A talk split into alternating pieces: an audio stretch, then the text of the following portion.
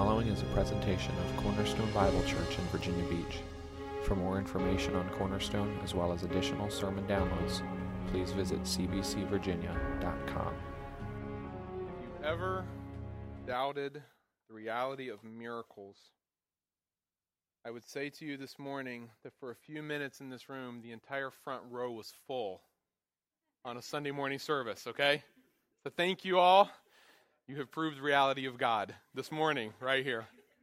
I'm even backing up a little bit because I don't know how to handle this, so I'm not used to that. If you will, turn to Mark chapter 4. Mark chapter 4. It is very important this morning that you turn to it, that you have it on your phone or you have your Bible with you, page number 839 if you're using one of those Bibles in the seats there in front of you. I will have it up on the screen here, so if you absolutely can't or just refuse to, you'll still have it there in front of you. You know, sometimes as a parent, you feel like you say a lot of things to your children, and you wonder if they're really listening, right? And every now and then, though, you'll have that moment where they'll say something back to you, or they'll do something, and you'll be like, oh, they are listening. Like, they heard it. Like, they didn't act like they were hearing it along the way, but you see in that moment that they do. I got to admit, I feel that way sometimes as a pastor, as a teacher. Like, you say a lot of words. I say so many words, I don't even know what I say half the time. And people are like, remember when you said this? I'll be like, nope, not a clue. I don't remember that at all. So, but you also wonder, like, people hear what I say? Well, this week, you guys confirmed that you do listen, and I want to thank you for that, because throughout the course of this past week, I cannot tell you how many of you via in-person phone calls, I don't think I got any texts, but I don't remember for sure, commented on my great love of sweet tea. Thank you for listening last week. I appreciate that. If I had drank a gallon of sweet tea for every comment I got about that, I would have been in the bathroom all week long, I thought. You weren't here last week. I was trying to explain hyperbole, what hyperbole is. That's a rhetorical device where you use exaggeration for effect. So you exaggerate something for the purpose of making a point. And as an example, an illustration of that, I said jokingly that if I said to you that I love sweet tea more than anything else in the world, then obviously that's a lie, right? Because that's not true. I love a lot of other things more than sweet tea, but yeah, that's what people picked up on. And so I decided, and you guys paid me to do this week, I decided to put together a complete list of the drinks I like. Not necessarily in order, but at least by context, okay? So that if I come to your home or we're together in various situations, you will know how to properly respond.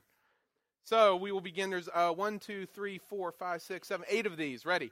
1, if it's any kind of like a nicer dinner, I do prefer sweet tea. That is my, like, if Jamie and I are going to make steak and stuff like that, I don't want to drink a Coke. I want sweet tea. That's like the formal drink for me there. If it's more of an informal kind of meal, you know, or sandwiches, burgers, stuff like that, I love Dr. Pepper. Dr. Pepper, by far, the best soda. I heard an amen, so I love whoever said that. If I'm flying, though, I don't prefer Dr. Pepper. I prefer ginger ale, okay? That's the only context I really prefer ginger ale. If I'm sick, I prefer Coke. If I'm on vacation in Asheville, North Carolina, I prefer Cheerwine. If I'm eating nabs, and I'm going to pause on that one and ask a question, and I want you to answer honestly. How many of you know what nabs are? Raise your hand. Shh, don't say it out loud. Just raise your hand that you know what nabs are. Okay, you can put your hands down. This is the distinguishing line between people who understand Southern culture and people who don't. Right there. Because if you don't know what nabs are, you might have lived in the South. You might call yourself Southern. You are not Southern.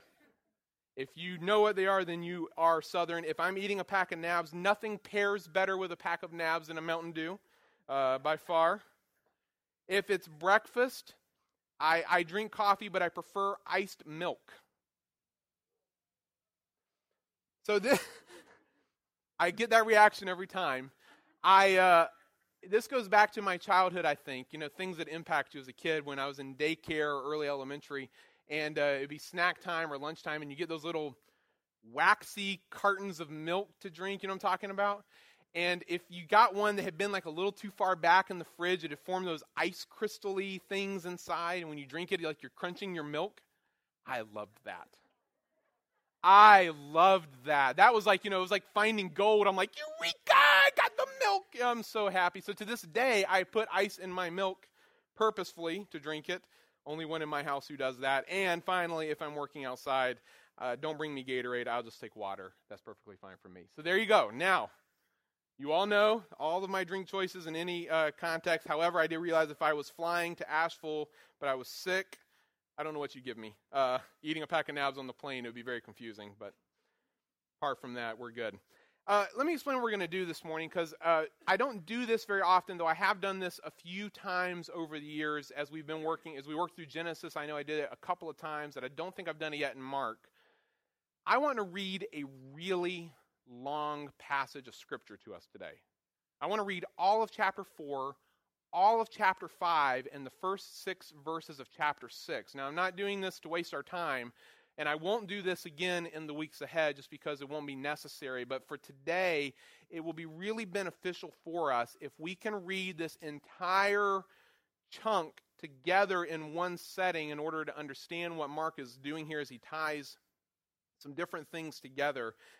And so it's going to be long. I apologize in advance. That's why I want you looking at something so you can follow along a little easier. But we're going to read through it all. When we get done, we will pray and spend a few minutes together considering what we have read and why I am doing this with us. If you will, please look at Mark chapter 4, verse 1, and we will begin. Again, he began to teach beside the sea, and a very large crowd gathered about him, so that he got into a boat and sat in it on the sea, and the whole crowd was beside the sea on the land. And he was teaching them many things in parables, and in his teaching he said to them, "Listen, behold, a sower went out to sow. And as he sowed, some seed fell along the path, and the birds came and devoured it. Other seed fell on rocky ground, where it did not have much soil, and immediately it sprang up, since it had no depth of soil. And when the sun rose, it was scorched, and since it had no root, it withered away. Other seed fell among thorns, and the thorns grew up and choked it, and it yielded no grain.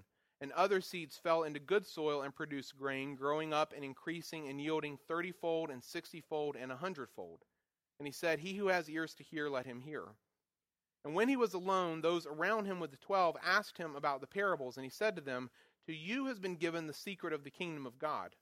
But for those outside, everything is in parables, so that they may indeed see but not perceive, and may indeed hear but not understand, lest they should turn and be forgiven." And he said to them, "Do you not understand this parable? How then will you understand all the parables? The sower sows the word. And these are the ones along the path where the word is sown. When they hear, Satan immediately comes and takes away the word that is sown in them. And these are the ones sown on rocky ground, the ones who, when they hear the word, immediately receive it with joy.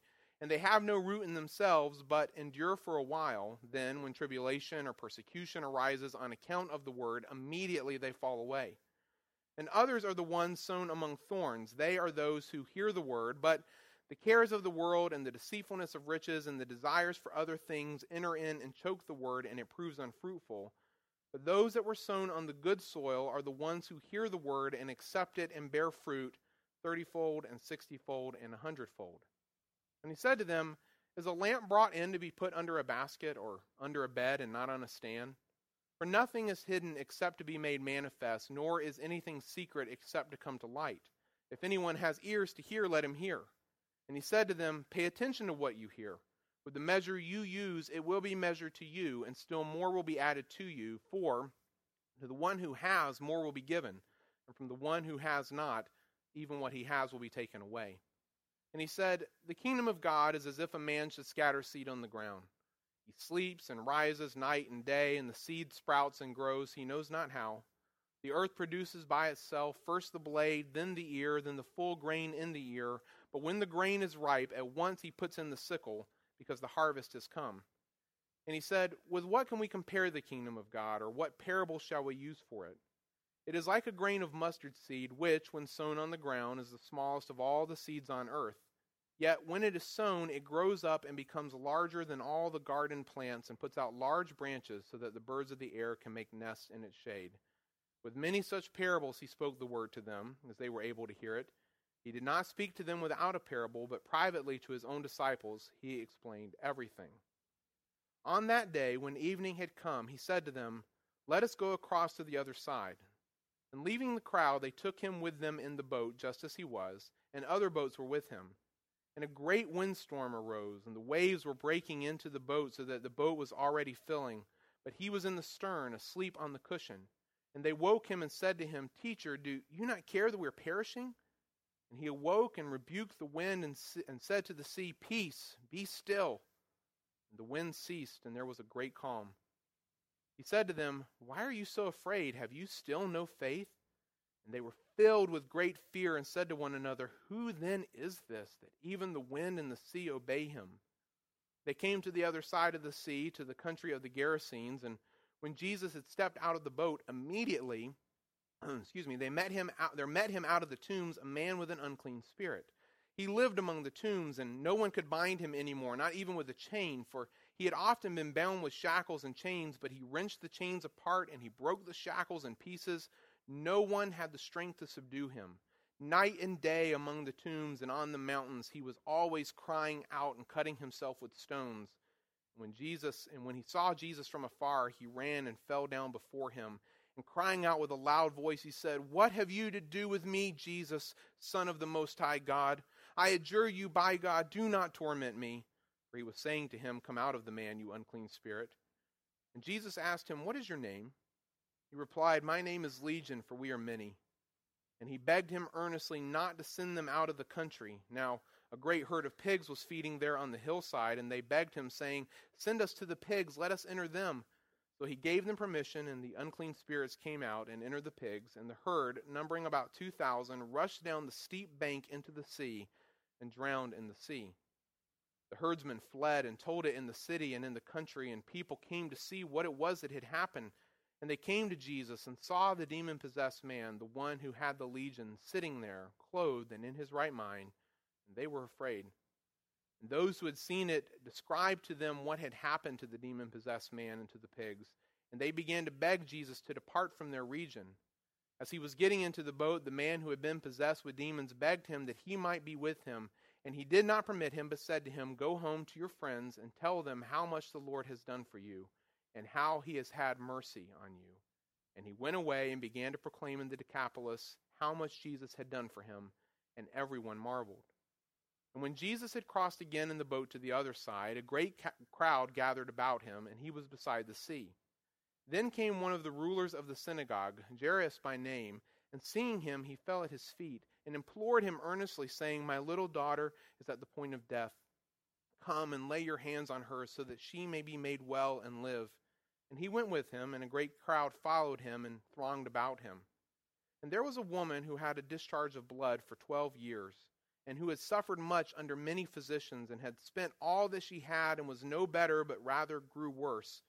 She had heard the reports about Jesus, and came up behind him in the crowd, and touched his garment, for she said, If I touch even his garments, I will be made well. And immediately the flow of blood dried up, and she felt in her body that she was healed of her disease. And Jesus, perceiving in himself that power had gone out from him, immediately turned around in the crowd and said, Who touched my garments? And his disciples said to him, You see the crowd pressing around you, and yet you say, Who touched me? And he looked around to see who had done it. But the woman, knowing that what had happened to her, came in fear and trembling and fell down before him and told him the whole truth. And he said to her, Daughter, your faith has made you well. Go in peace and be healed of your disease. While he was still speaking, there came from the ruler's house some who said, Your daughter is dead. Why trouble the teacher any further? But overhearing what they said, Jesus said to the ruler of the synagogue, Do not fear, only believe. And he allowed no one to follow him except Peter and James and John, the brother of James. They came to the house of the ruler of the synagogue, and Jesus saw a commotion, people weeping and wailing loudly. And when he had entered, he said to them, Why are you making a commotion and weeping? The child is not dead, but sleeping. And they laughed at him, but he put them all outside and took the child's father and mother and those who were with him and went in where the child was. Taking her by the hand, he said to her, Talitha kumai, which means little girl, I say to you, arise. And immediately the girl got up and began walking, for she was 12 years of age. And they were immediately overcome with amazement. And he strictly charged them that no one should know this, and told them to give her something to eat. He went away from there and came to his hometown, and his disciples followed him. And on the Sabbath he began to teach in the synagogue, and many who heard him were astonished, saying, Where did this man get these things? What is the wisdom given to him? How are such mighty works done by his hands? Is not this the carpenter, the son of Mary, and brother of James, and Joseph, and Judas, and Simon? And are not his sisters here with us? And they took offense at him. And Jesus said to them, a prophet is not without honor, except in his hometown, and among his relatives, and in his own household. And he could do no mighty work there, except that he laid his hands on a few sick people and healed them. And he marveled because of their unbelief. And he went about among the villages teaching.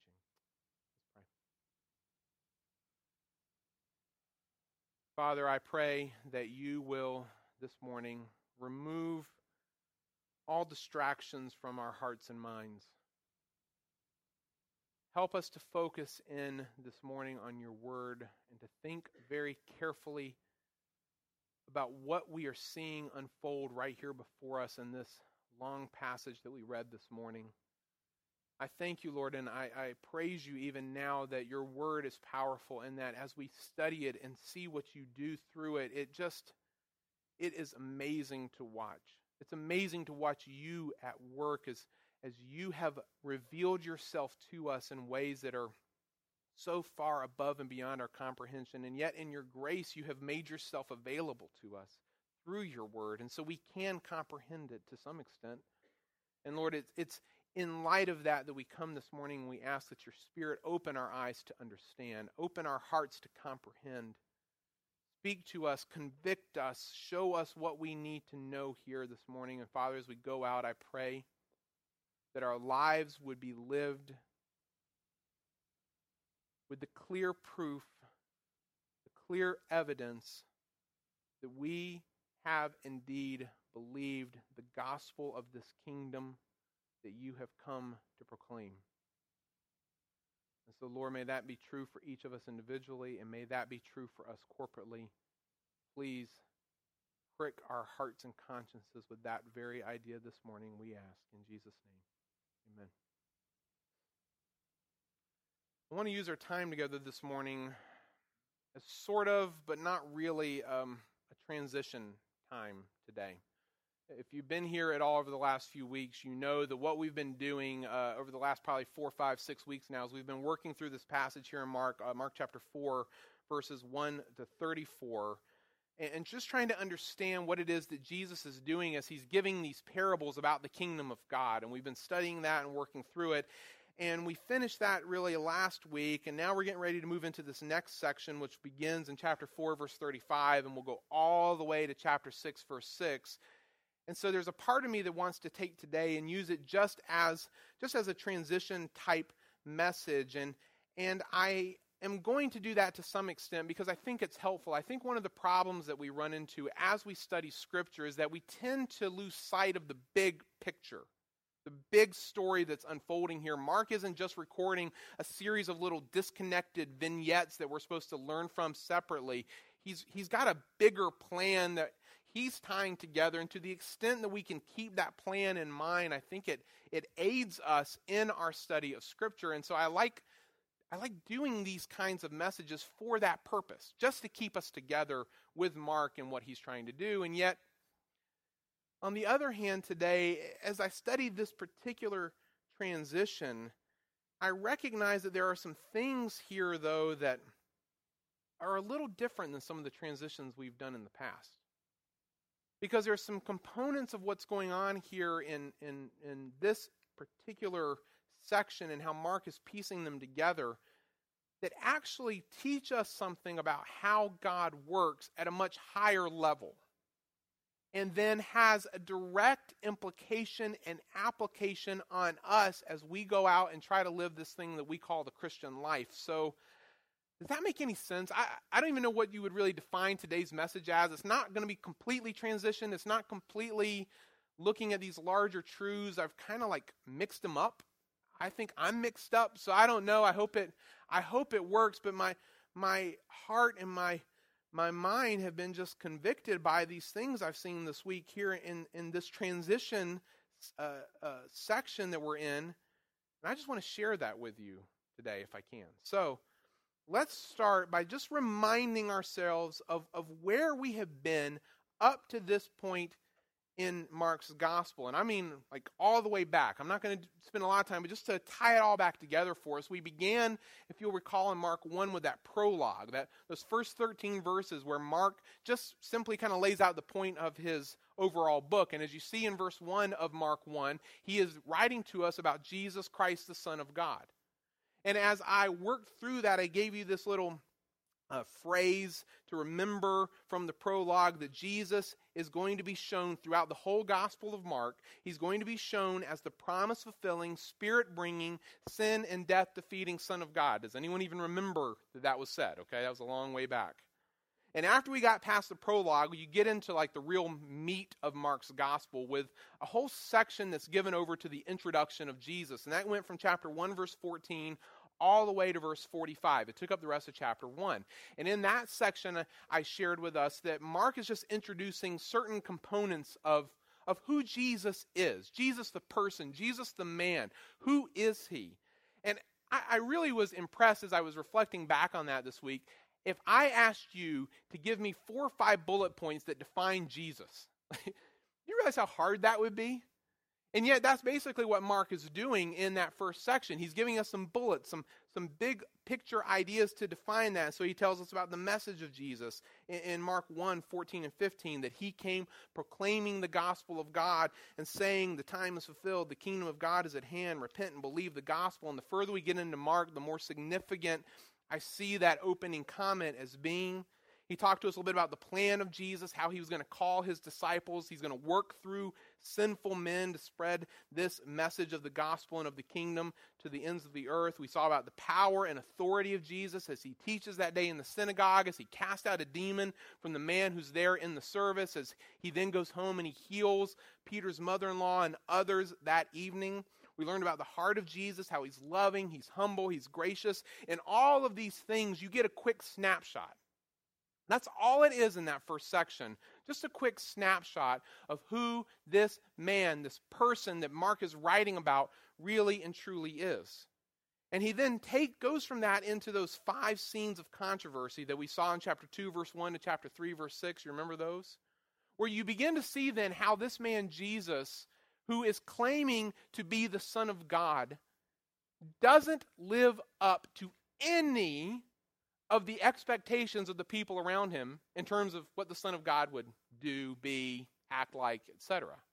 He doesn't meet any of their expectations. There's some theological expectations where he's in this room and the 4 friends bring the paralytic and drop him through the roof, and he sees this and he says, okay, son, your sins are forgiven. And all the Pharisees in the room are like, whoa, whoa, whoa, whoa, whoa, whoa, whoa, whoa. Only God can forgive sins. You remember that story? And I pointed out to you then that they're right? Their theology is sound. The problem is they don't have a right theology of who Jesus is. They don't see him as God, and so his response is fine. You think it's easy to say your sins are forgiven? Would it be easier to say, rise, take up your bed, and go home? Okay, rise, take up your bed, go home. And he proves in that moment that he is God.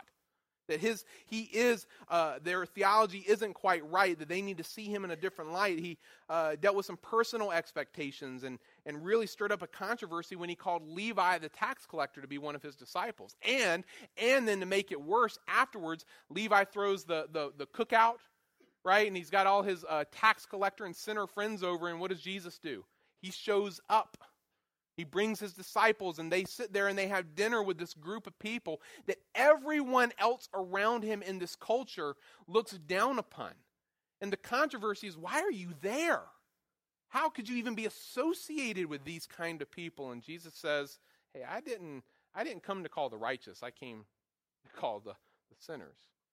If you're well, you don't need a physician. Only the sick need a physician, and he has come to be a physician to the sick. And so he violates their personal expectations. He violates their religious expectations, because in that day, fasting is seen as like one of the primary modes of religion, one of the primary things you do as a religious person.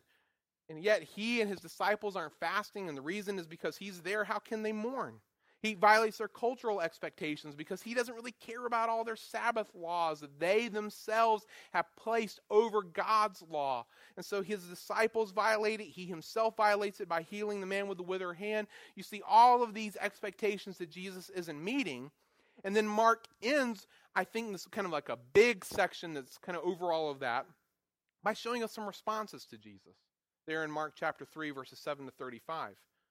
Some people look at who Jesus is as a person. They hear his message. They see his plan. They see his power. They see his heart.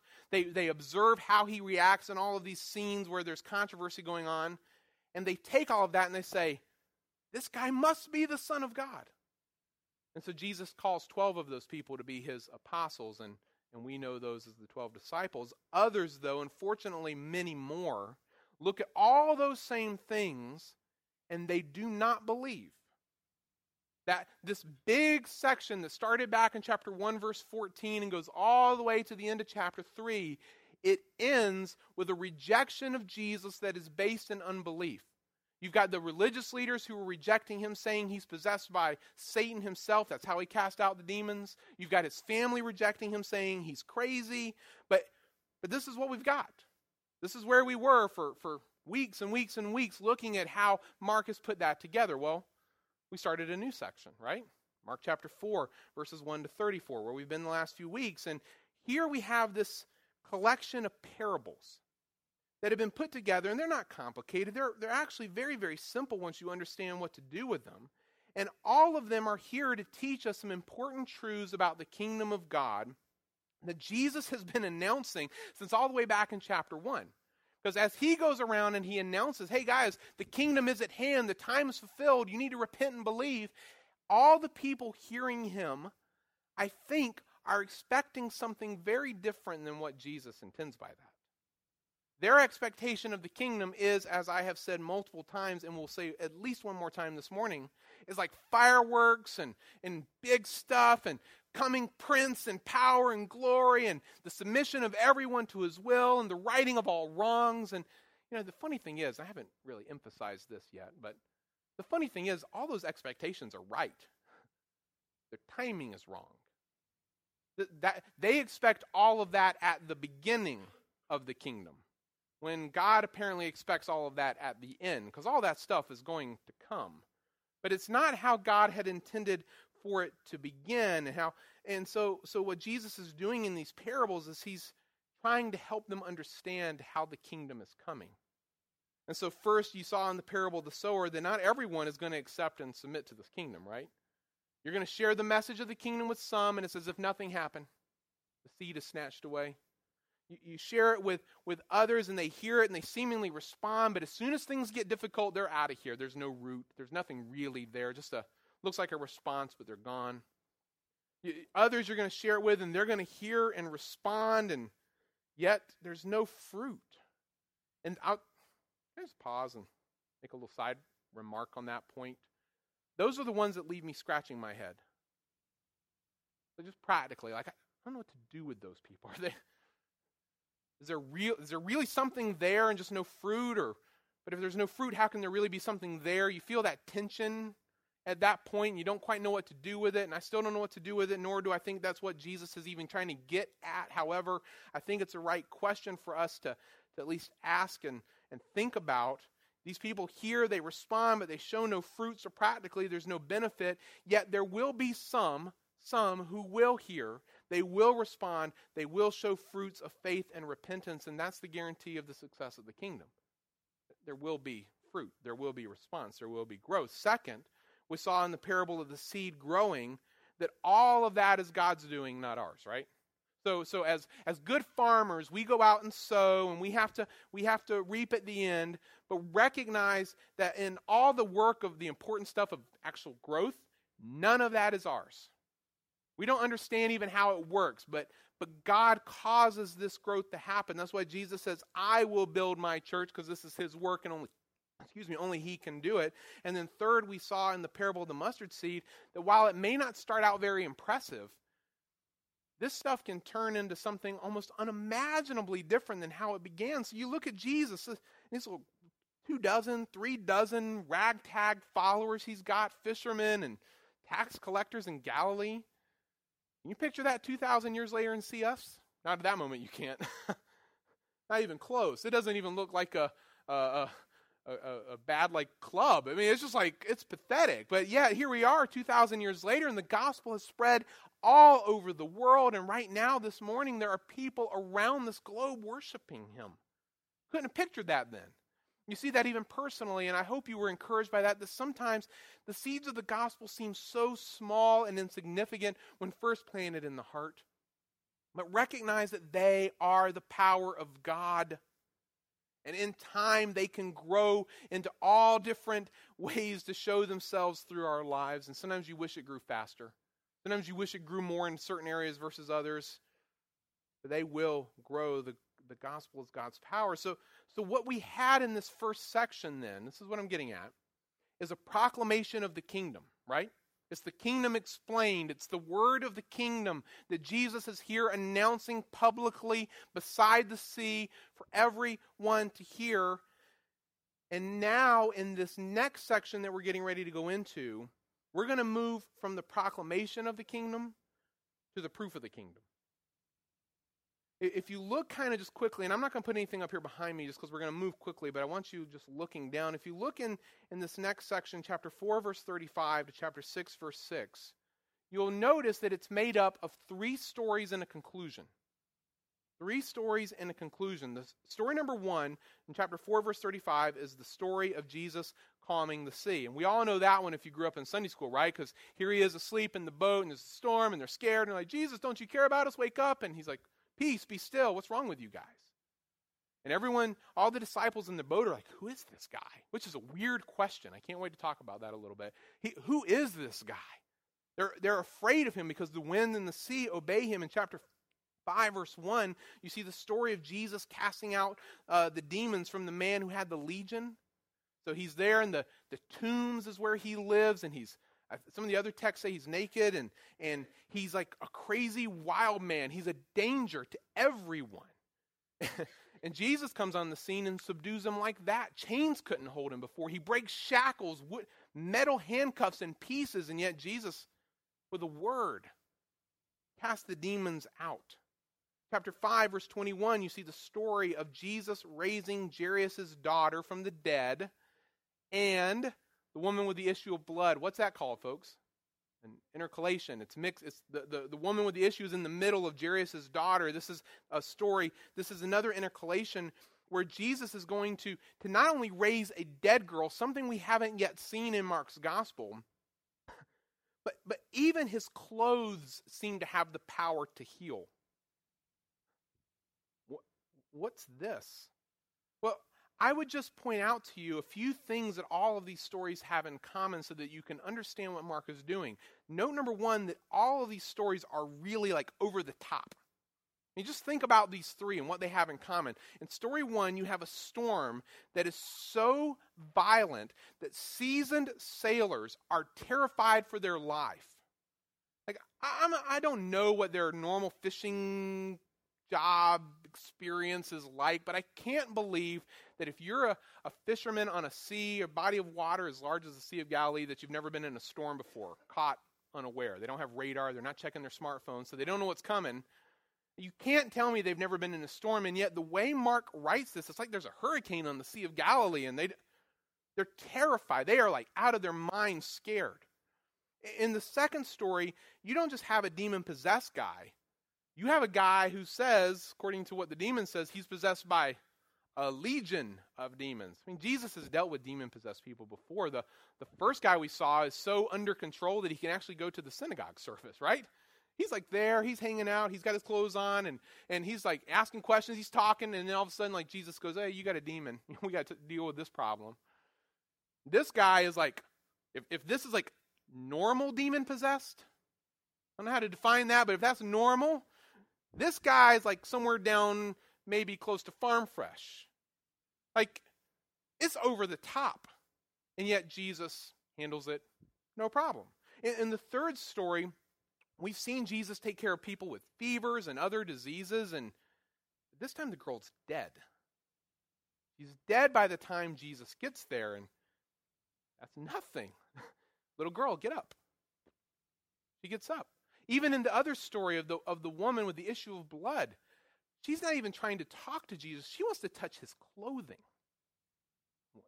Do you see what I'm saying when I talk about the over-the-top nature of each of these stories? Each one is being put forward in a way that almost like they're a little different than your average run-of-the-mill miracle, right? I mean, these are huge. Notice also that not only are they all over the top, but they are all filled with dangers in three specific realms of reality. In the first story, there is a danger in what I'm calling the natural realm. So there's a danger from the outside, from the storm, from the elements, and it's placing the disciples in such danger that they feel like they're going to die. In the second story, you've got a danger in the spiritual realm, a guy who is so overcome by the forces of evil that he's out of his mind. He's out in the tombs, cutting himself, doing all these crazy things. In the third story, you've got like the ultimate danger in the physical realm, right? Death itself that has come to attack this little girl in the story, and Jesus handles all of those, and in doing so you see three themes begin to develop. So three over-the-top stories, three dangers and three realms and three themes then that develop. Number one, the theme of death is present in every single story. Think about it. In the first story, they're afraid of dying from the storm. In the second story, the demon guy lives in the tombs. He lives in the graveyard. It's like he lives in the realm of death. He's an eternal, not eternal, but a living death. In the third story, the girl actually dies. Death is present in each of these three scenes. Not only that, number two, you see the theme of desperation and amazement outlined in each story. In the storm, the disciples are so desperate, they're like yelling at Jesus and accusing him of not even caring about their lives. I mean, would you accuse Jesus of not caring about whether you live or die? You got to be pretty desperate, I think, to accuse Jesus of that. And they clearly are. And then after he stops the storm, what are they doing? Who is this guy? Amazement sets in. The same with the second situation. You have this demon guy who he sees Jesus and runs to him. Well, if I've got, I don't know how many demons in me, a legion of demons in me, I think I might be desperate too. And once Jesus casts them out, everyone around them is amazed by the transformation. Even in the last story, the desperation of a father who comes to him and says, Jesus, my little girl is on the brink of death. And dads, picture this, if you have a daughter. Can you imagine the desperation that would be in your heart if you came to Jesus at that moment when your child is on the brink of death and you know it and you're begging him to come? And then think of the frustration you'd have as he stops and deals with a woman who touched his clothes. I mean, just like, it would almost be comical if it wasn't so serious. And then to hear that someone comes and says, forget it, don't bother him, she's gone. The heart, that desperation that is present in the situation. Even the woman with the issue of blood, the desperation she feels after having spent all of her money, her time, these years trying to be healed, only then to be amazed when it actually works. And she's healed, to see the amazement of the crowds when they see the little girl get up. This theme keeps repeating in each story. And then number three, the third theme, is the theme of fear and faith that is present in each one. In the storm, of course, the disciples are afraid. And after he stops it, what's the question to them? Don't you have any faith? Have you still no faith? He says. And then they're more afraid of him. In the demon story, the demon-possessed guy, everyone's afraid of him. The demons are afraid of Jesus, and the demon guy, after he believes, he wants to follow Jesus. He wants to come after him. And Jesus says, no, you stay here. And the people are like, well, you don't. Please leave. They're afraid of Jesus too now. Get out of here. In the sickness and death story, the father, he's afraid that his daughter's going to die. The woman who comes and touches his garment after Jesus says, who touched me? She's afraid, it says in the text. She comes and tells Jesus the whole truth. And what is his response to her? Your faith has made you well. What does he say to the father after they come and say, don't bother the master anymore, your daughter's dead? He says, do not fear, only believe. Fear, faith, fear, faith. It just keeps repeating, cycling over and over. What I think Mark is doing here with these three particular, over-the-top, obviously connected stories from these three realms is he's showing us that the message of the kingdom that Jesus has been proclaiming in chapter 4 is real. The proof is in his victory in all of these things.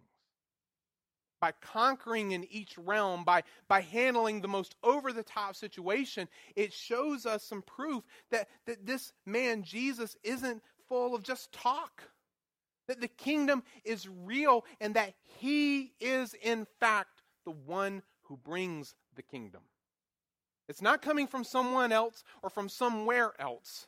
It's in him. And you see that developed over and over through these three stories, that the kingdom is real, that God's rule and reign is really at hand. And so what should we do? Mark 1, 14 and 15. We should repent and believe the gospel. And yet notice before I make our application here, that just like in that first big section, where Mark 1, 14 to the end of chapter 3, in that first big section you had who Jesus is, you have some controversy, and then you have a response, right?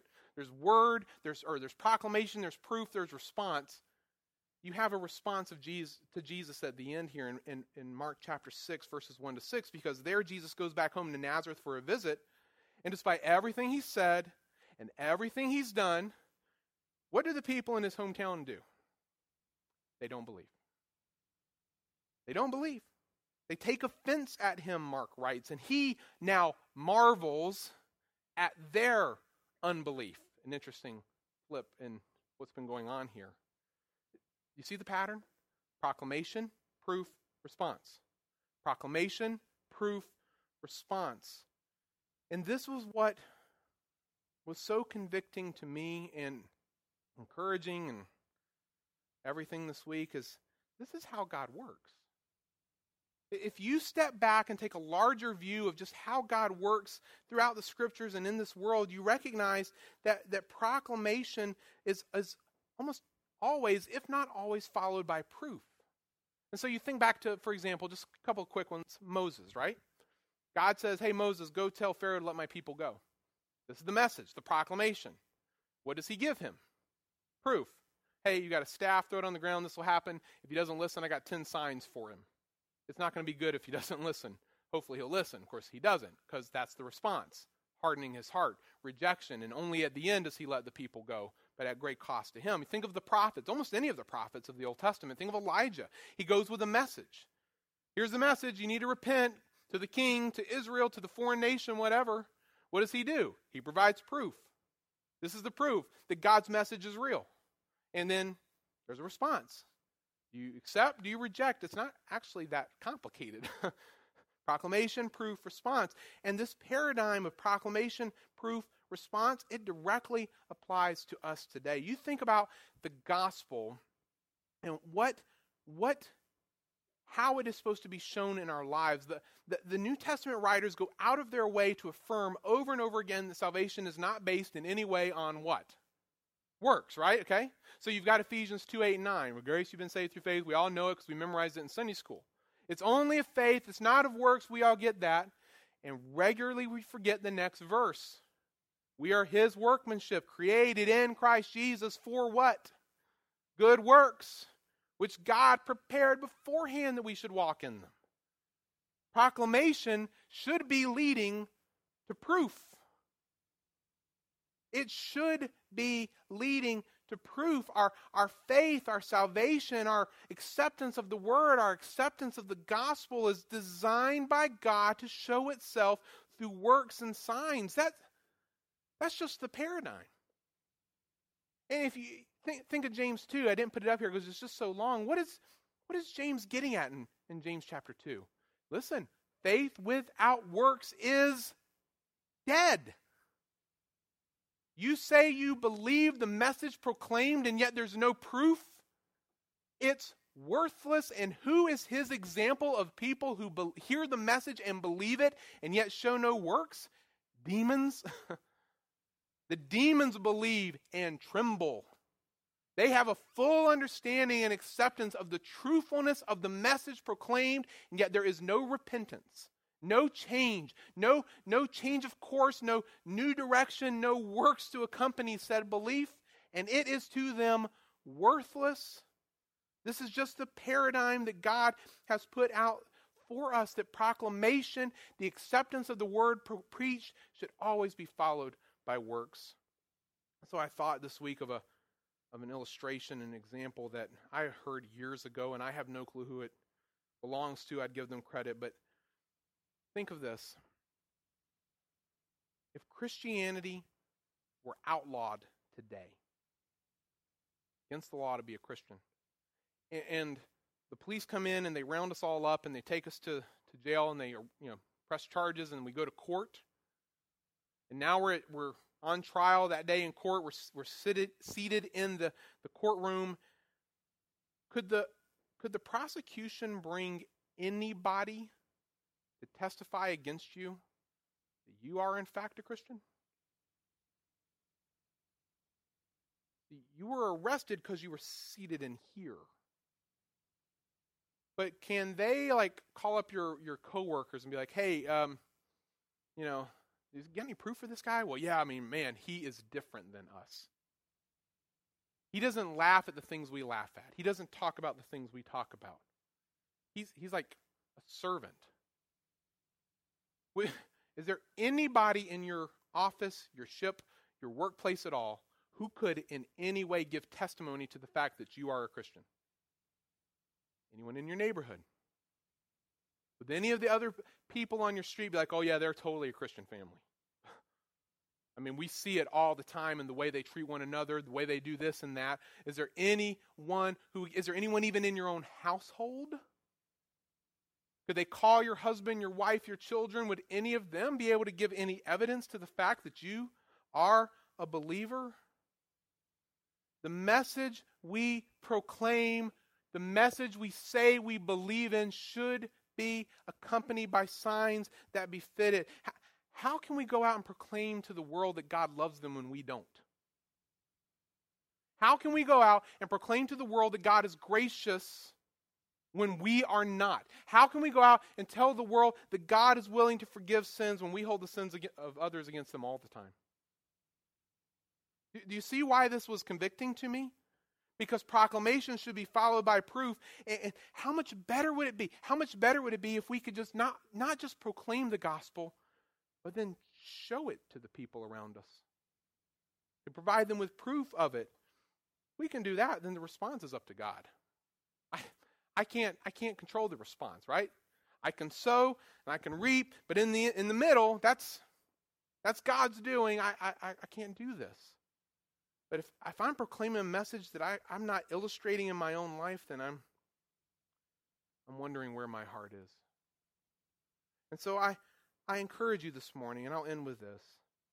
Let's not fall short on showing the proof of the message that we say we believe.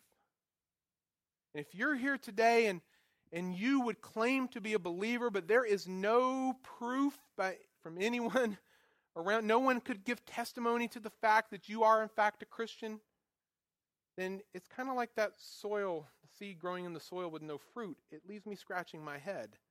I can't tell you you're not a believer. I don't know.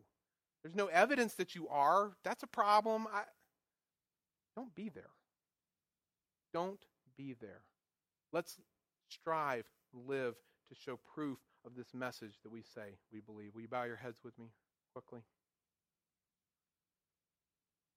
God, as we begin to transition from this section we've been into, this one we're going into, Lord, I just pray that you will help us to give careful, real thought to our own hearts and lives.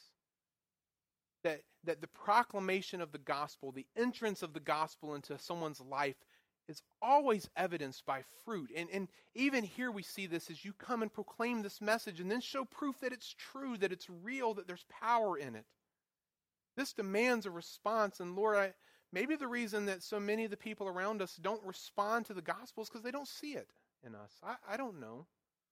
May that not be the case, Lord. Please, Father, help us to live lives that show the truthfulness of the message we say we believe, that we sing about, that we proclaim. And to the extent that we don't, Father, will you help us to repent? Help us to believe, to respond then in ways that are worthy of this message that you have come to proclaim, that you have given your very life for. I pray, Father, for every person in this room, that if anyone in here today is uncertain as to whether or not there's any proof in their life that they are a believer, that, as we have quoted so many times from Augustine, that they will find no rest until they find that rest in you alone. And to the extent we can help them, Lord, and come around them, please give us those opportunities. And so, God, we give ourselves to you now. We thank you for your word and its power. Help us to have lives filled with proof this week. In Jesus' name, amen.